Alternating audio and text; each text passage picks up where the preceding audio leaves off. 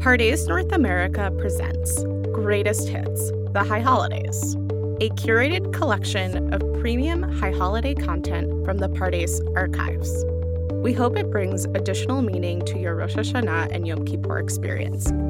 Be sure to subscribe wherever you are listening. For more high holiday learning opportunities, visit pardes.org.il forward slash events. And now, greatest hits, the high holidays. There is no story as rich and complex, as troubling and inspiring as Akedat Yitzchak, the binding of Isaac. Genesis chapter 22, which is the Torah reading for the second morning of Rosh Hashanah. One can look at the artwork that has been inspired over the centuries by the Akedah and be struck by the very different ways this biblical story is depicted. On the basis of artwork alone, one can appreciate how multivalent this story is. There is, of course, the famous painting by Isaac Caravaggio in which you see and empathize with the terror in young Isaac's eyes. You can almost hear the screams of Isaac as you look at his open mouth and the absolute look of determination on Abraham's face, which drives home the drama of this moment. Or you can see the look of relief in Rembrandt's etching, in which Abraham lovingly closes the eyes of his young son Isaac, just as Abraham sees the angel in the moment before he drops the knife. Or then there's the modern Israeli artist Menashe Kadishman's iron sculpture from the mid 1980s, in which the ram and Isaac are linked and joined together at opposite ends with the ram on top and Isaac on the bottom, with the possibility that the reverse is seemingly real and perhaps likely. If artists reading the straightforward interpretation of the biblical narrative produced multiple interpretations through their art, then alachat kama v'chama, all the more so, did generations of thoughtful readers and commentaries develop various ways of understanding the profundity of this story. Akedat Yitzchak is a great story precisely because there are so many ways of understanding this powerful story, which, like a dream, can be understood and interpreted on many different levels and in ways that are contradictory and not at all mutually exclusive. I remember being in a classroom with the Israeli poet Tet Carmi in 1991 and him sharing with us that he simply could not bring himself to read the story of the binding of Isaac to his young children that this was a decidedly grown up story and not appropriate for children, that it was simply too frightening. I want to highlight a variety of interpretations that, while not exhaustive by any means, are among the richest lines of interpreting this story. The first is the one that is least cited in contemporary times and yet is the most relevant to the themes of the Yamim Noraim, the days of awe, Rosh Hashanah and Yom Kippur. This is the notion that the binding of Isaac narrative is all about the resurrection of the dead and being given a chance to live our lives over again. This particular interpretation is probably the reason that the Torah reading was selected for Rosh Hashanah. Rosh Hashanah is called Yom Hadin, the day of judgment. The idea is that our lives are in the balance. Rosh Hashanah is the day in which we are all very much like Isaac. In his classic work called The Last Trial, Shalom Spiegel analyzes the various midrashim in which Isaac is linked to the notion of resurrection. One midrash links each of the patriarchs with one of the first three blessings of the Amidah, the Shmona Esrei, the central prayer of each service. The first blessing, Baruch atah Hashem Magen Avraham, blessed are you, shield of Abraham, of course relates to Abraham. The third blessing of the Amidah, Baruch atah Hashem Ha'el HaKadosh, is related to Jacob.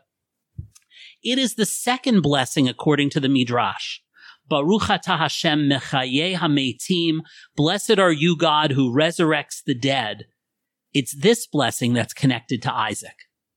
Shalom Spiegel shows that this connection between Isaac and the blessing of the resurrection of the dead spans a wide range of midrashim from those within what he calls the natural bounds of scripture to those that have much more radical interpretations. An example of a midrash that links Isaac to the notion of the resurrection of the dead that is within quote unquote the natural bounds of scripture is found in Sefer HaEshkol, where Avraham places Yitzchak up on the altar and then hears the voice of the angel calling him, do not lay your hand upon the lad. Al tishlach yadcha el. Va'al ta'as lo. Don't do anything to him. The Midrash says that Isaac at that moment stands up and give thanks immediately and recites the blessing, Baruch Hashem mechaye hametim. Blessed are you who revives the dead. Here, Isaac is connected to the blessing of resurrection because he was almost killed, almost offered as a sacrifice. But there are more extreme, more fanciful, more frightening interpretations. Interpretations that emerge from an expansive imagination, that embellish the details of the text. Some of these midrashim, such as in Midrash Lekach Tov, suggest that Isaac was so gripped by fear as he lay down on top of the altar that his soul flew out of him. And the Holy One of Blessing restored to him his life by means of the dewdrops for the resurrection of the dead. Here the Midrash is playing with the notion that the quality of fear that is attributed to Isaac later in Genesis first made its appearance here and was so great that he died on Moriah and God revived him. Here one thinks of Caravaggio's painting I referenced earlier.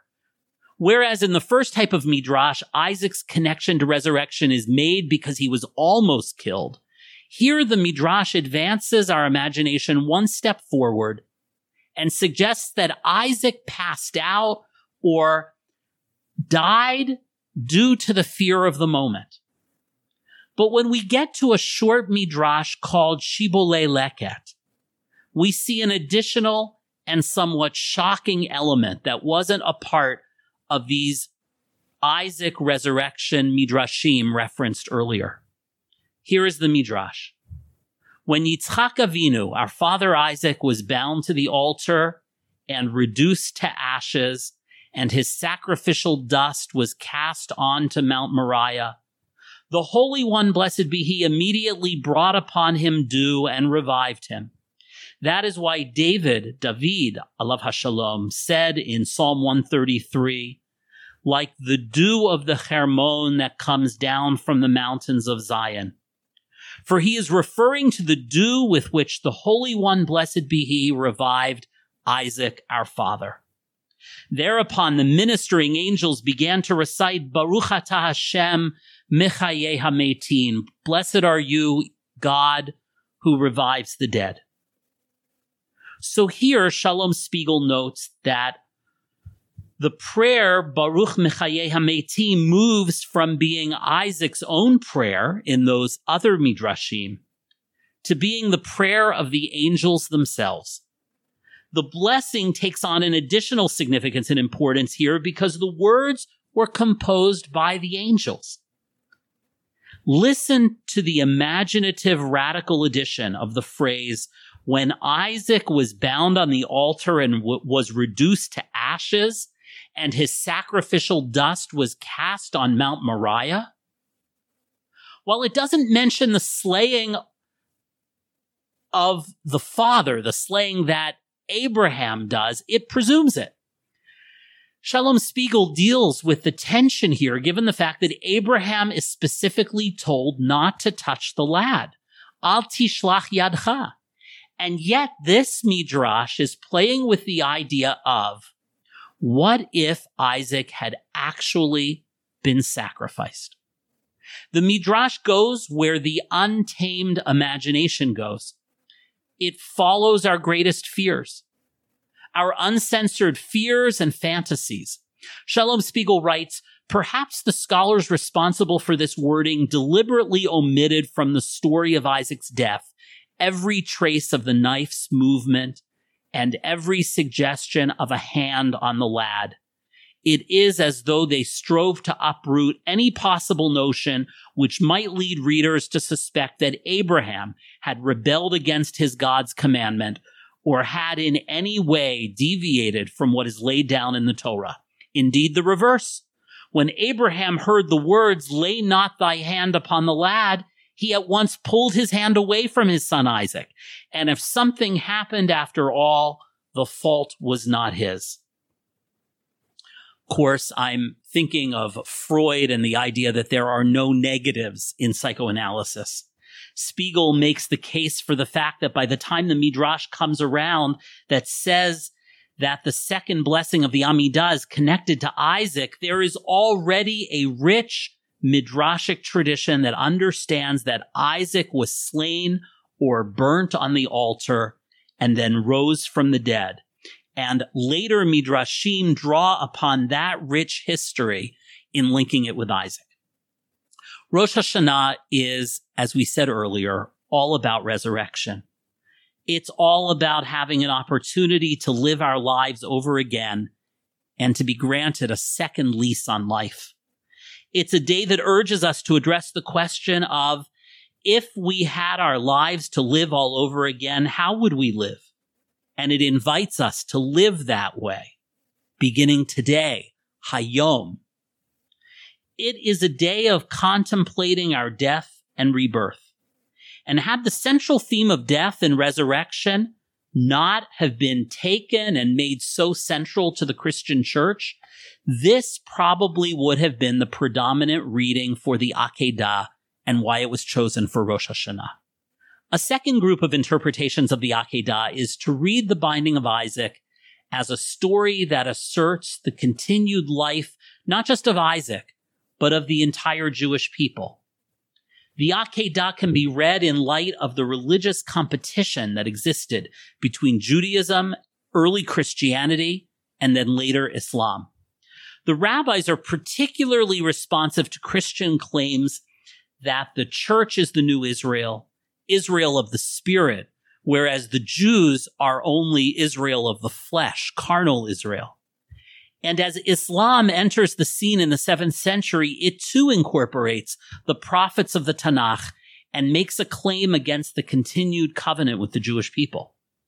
So when we examine the Akedah through a midrashic collection called Pirkei de Rabbi Eliezer, a collection of rabbinic midrashim with interpolations from the 8th century, one can see this notion of threat and competition play out. The Torah text tells us that Abraham took two servants along with him and Isaac. And the Midrash here identifies these two unnamed servants as Ishmael, the son who was cast away along with his mother Hagar in the previous chapter, and Eliezer, Abraham's trusted servant.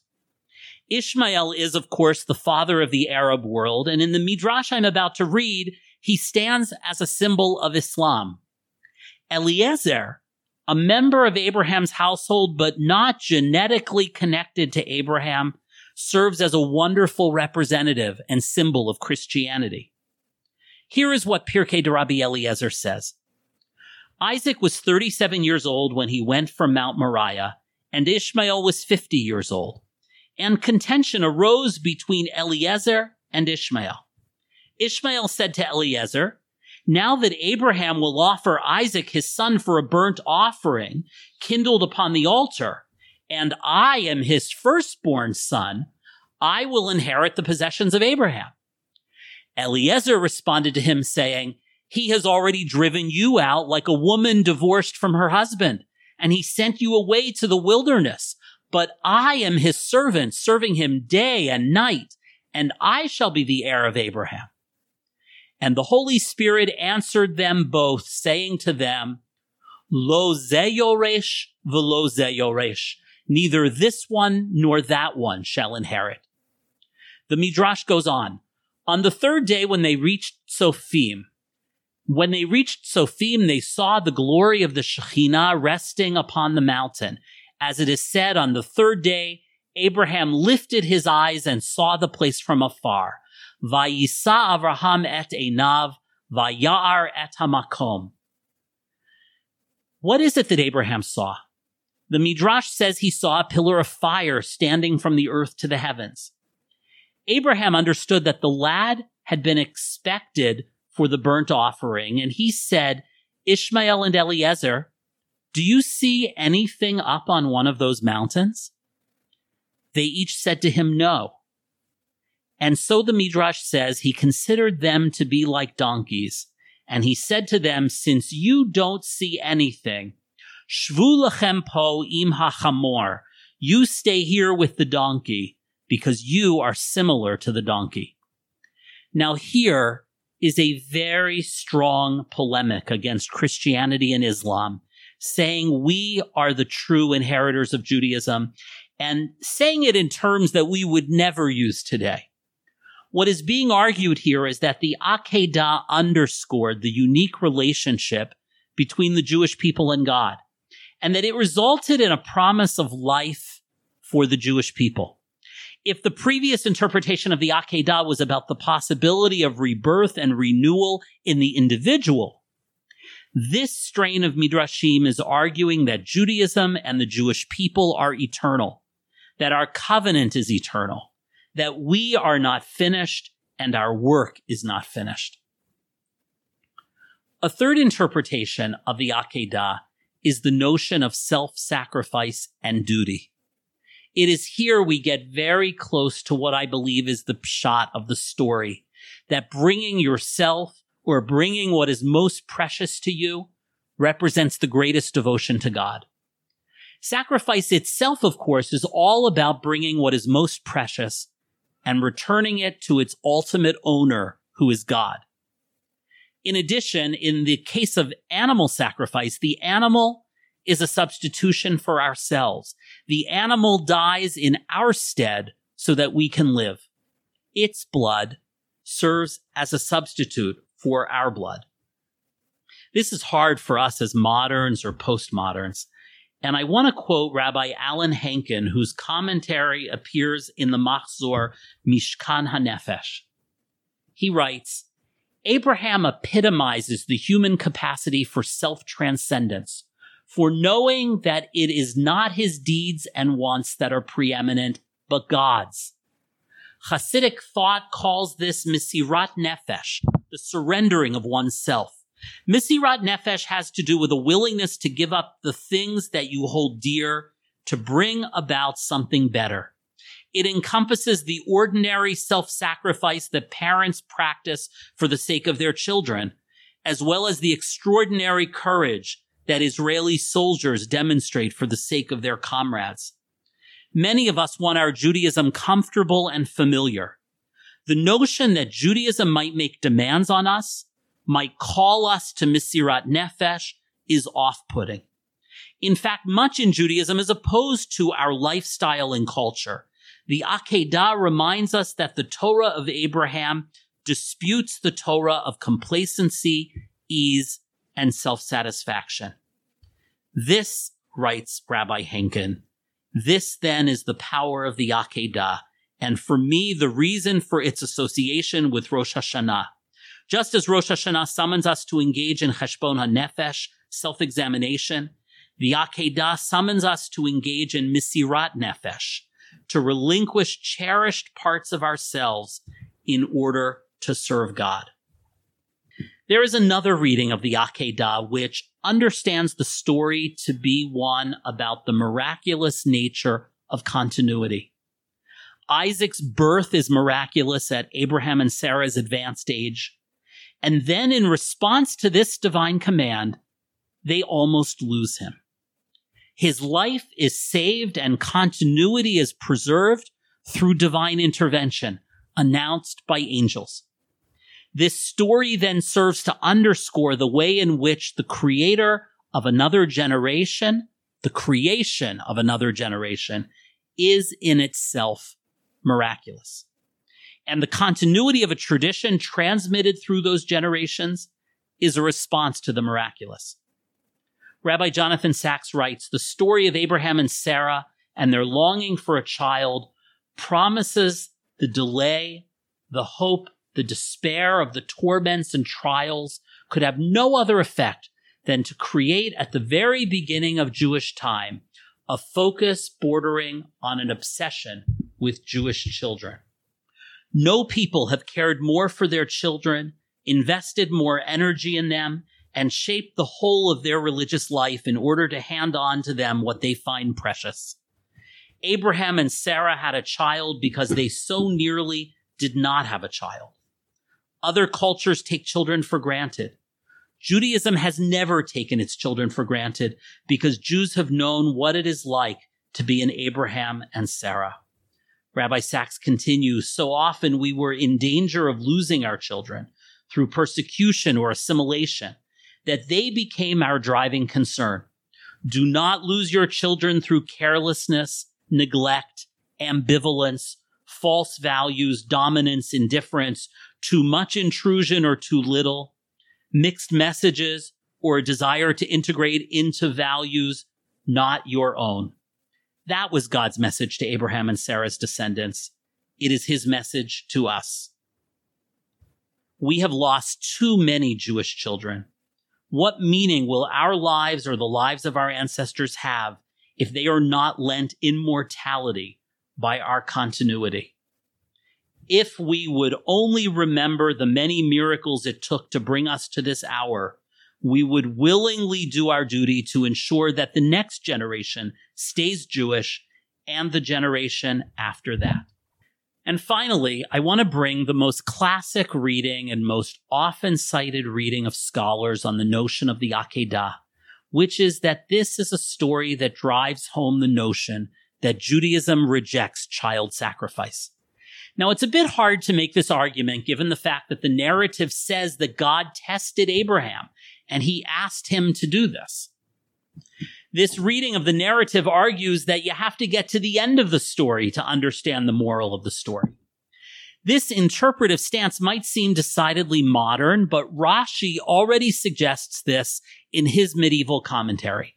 He sees the command to Abraham in chapter 22, verse 2 right at the beginning of the story, V'ha'alehu. And he reads it like this. And raise him up. He did not say slaughter him, because the Holy One of Blessing would not rejoice in his slaughter. Rather, to bring him up the mountain, to make him an offering. And when he brought him up, he would take him, he would say to him, take him down. So it's a very literal reading of uh, v'ha'alehu, which either means to offer him as an olah, to slaughter him, but he says, no, no, no, read this literally as bring him up and then bring him down. Rashi, not that different from modern scholars who live a thousand years after him. Rashi wants to give us the takeaway at the very beginning of the story. Of course, child sacrifice was common among the nations surrounding Israel. And some of these surrounding practices were uh, committed by the Israelites themselves. In Yirmiyahu, Jeremiah chapter 19, verse 5, we read, They have built the high places of Baal to burn their sons in the fire as offerings to Baal, something I did not command or mention, nor did it enter my mind. Of course, here in Jerusalem, the valley of uh, Ben Hinnom becomes synonymous with hell, Gehenna, because it was the site where children were offered to Molech. In Micha, Micah chapter 6 verse 7, the prophet rhetorically asks, Shall I offer my firstborn for my transgression, the fruit of my body for the sin of my soul? And the assumption here of the writer is that the answer is a definitive no. Of course not. The sacrificing of children is what the king of Moab does to persuade the gods to allow him to be victorious over Israel. We read in 2 Kings chapter 3 verse 26 seeing that the battle was going against him, the king of Moab led an attempt of 700 swordsmen to break a way through to the king of Edom, but they failed. So he took his firstborn son, who was to succeed him as a king, and offered him up on the wall as a burnt offering. A great wrath came upon Israel, so they withdrew from him and went back to their own land. In the context of the ancient Near East, then, the argument goes, this story was the most effective way of saying that the God of Israel does not demand the sacrifice of children and that the ram offered in Isaac's stead is the most important theological statement that can be made. Sacrificing our children can take other less literal forms, which this same interpretation can also warn against. I'm thinking here of Chaim Guri's poem, Yerusha, Inheritance, which reminds us that there's a price to pay for the substitution that comes and saves the day at the end, that it too is not without consequence. This translation is by my teacher Tet Carmi, who I referenced earlier. Yerusha, heritage.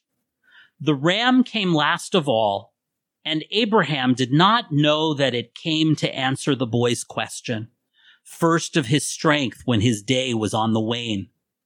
The old man raised his head, seeing that it was no dream and that the angel stood there. The knife slipped from his hand. The boy, released from his bonds, saw his father's back. Isaac, as the story goes, was not sacrificed. He lived for many years, saw what pleasure had to offer until his eyesight dimmed. But he bequeathed that hour to his offspring. They are born with a knife in their hearts. The liturgy of Rosh Hashanah connects the binding of Isaac to one of the three special sections of the Musaf Amidah. The Musaf Amidah is a nine blessing Amidah with three special themes in the middle. Malchiot, Zichronot, and Shofarot. And the Akedah is connected to the Zichronot section, the section on remembrance. We say specifically in the Tefillah, V'tera elefanecha Akedah she'akad Avraham Avinu et Yitzchak beno al gabe hamizbeach, v'chavash rachamav la'asot ritzoncha b'levav shalem, kein yichbeshu rachamecha et ka'ascha me'alenu. And may you recall the Akedah, the binding of Isaac. When Abraham, our ancestor, bound Isaac, his son, upon the altar, when he conquered his compassion to fulfill your will with a full heart. Similarly, may your compassion conquer your anger against us. And I want to conclude by looking at this link between the Akedah and the notion of memory, zikaron, zichronot, as marked on Yom HaZikaron, the day of remembrance, the day of memory, Rosh Hashanah. How do we understand these various interpretations of the Akedah that we've outlined in the context of what we are supposed to remember? How do these various interpretations inspire us vis-a-vis the memory that we call to mind and that we want God to call to mind on Rosh Hashanah. First, we want to remember that every day is an opportunity to say, Baruch atah Hashem mechaye hametim. Blessed are you, God, who revives the dead. We want to be reminded that every moment and every day, but especially at this time of year, we have the opportunity to live our lives differently, to make amends, to start over, and begin again. Next, we want to remember that ours is an enduring faith and civilization and tradition, and that the notion that we have not been replaced, that we continue to have a mission in this world, a vision that is unique of what we want the world to be, this leads us to the responsibility to ensure that our Judaism is not simply a set of empty folkways, but has a relevant message for our time. The notion of the Akedah as self-sacrifice calls upon us to think about what we are willing to devote ourselves wholeheartedly to. What are we willing to contribute to at some cost to ourselves? What are we willing to give up? What commitments eclipse our own personal autonomy, which we hold so sacred? When we are willing to put ourselves and our desires second, what values are so central that we feel a sense of duty and must? The notion of continuity as a miracle reminds those of us who are parents or grandparents and all of us who teach or influence younger generations to be aware of the gift that has been given to us. It is a reminder that the link between generations points us toward everything that is eternal in our world.